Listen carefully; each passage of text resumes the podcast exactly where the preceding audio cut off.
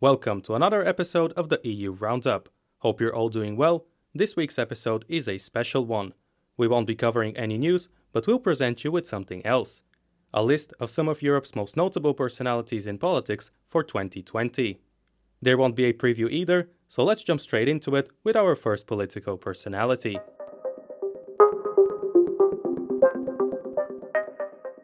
Let's start with someone who has deeply influenced the direction of European politics in the last 10 years or so. German Chancellor Angela Merkel has held the position for nearly 16 years. She will step down and retire from politics altogether after Germany's elections in 2021.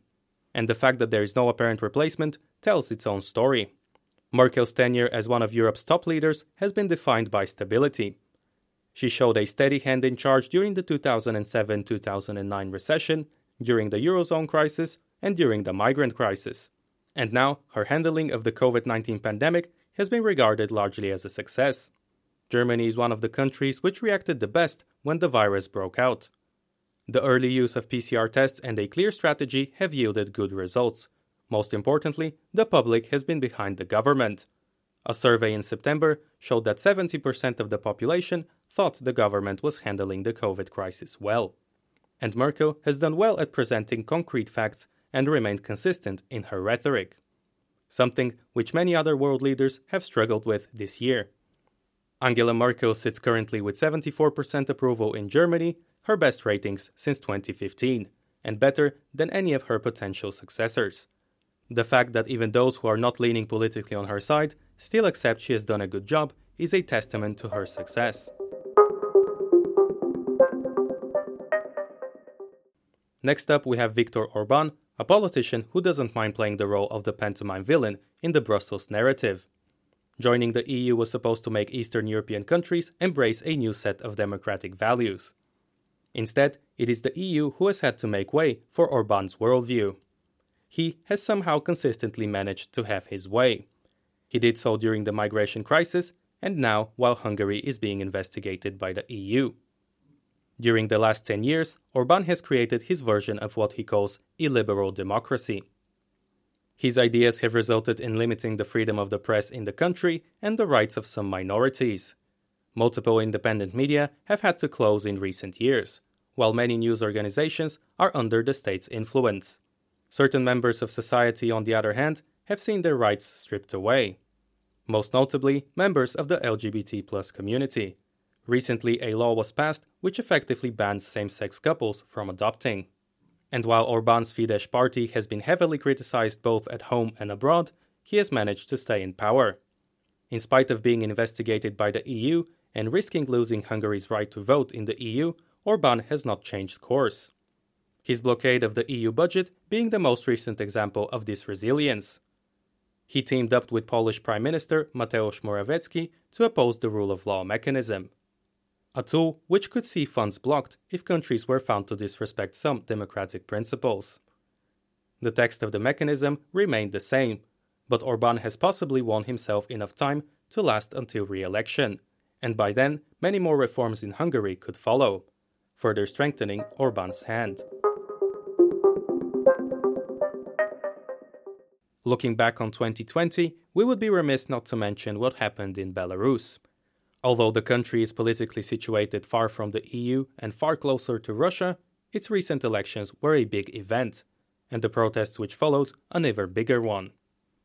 So, who to better personify those protests than Svetlana Tikhanovskaya? At 38 years of age, she jumped into the presidential race in July. But it was not out of political aspirations, rather by necessity to stand up for those in the country who had had enough of the oppression. Her husband, an activist and YouTuber who planned to run for president himself, was arrested. That prompted Tikhanovskaya to take his spot.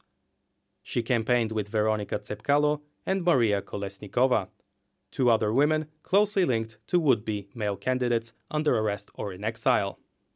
President Alexander Lukashenko did not consider this new opposition as serious. He allowed Tikhanovskaya to run without persecuting her like he had done with his other political opponents. However, she gathered a strong following, strong enough to make people rise up when Lukashenko declared a dubious victory with 80% of the votes. In spite of the violent crackdown by the police, the protesters have not backed down.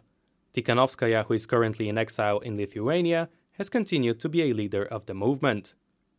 Her efforts to give visibility to the issue by calling on European leaders to take a stance have put pressure on Lukashenko so much so that it begins to seem likely that the strongman's 26 years in power might be coming to an end.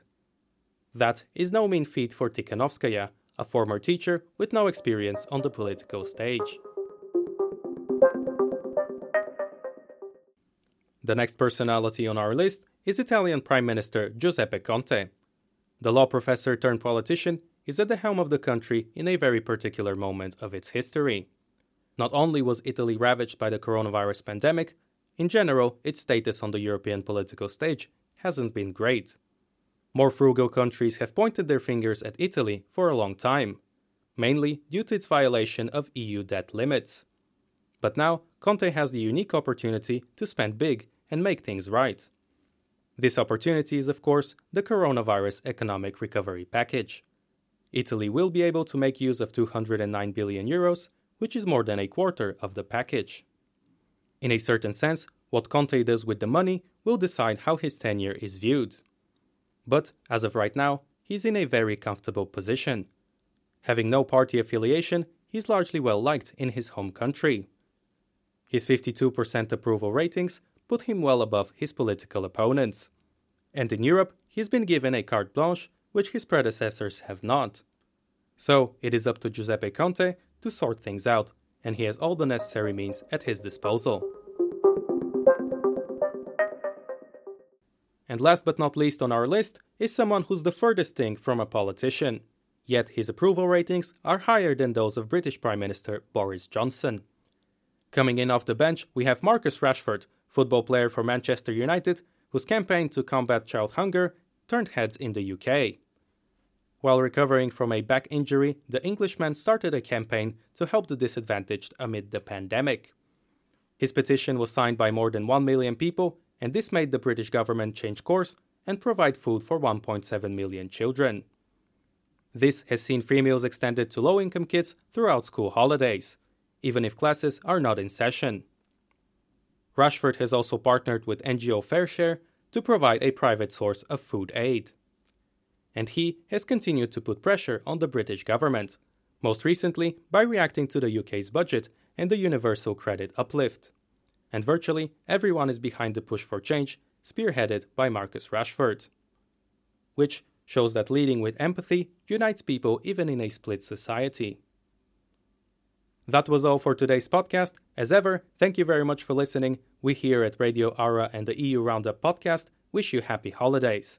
Stay safe Enjoy the holiday season, and we'll be back soon with another episode coming in January.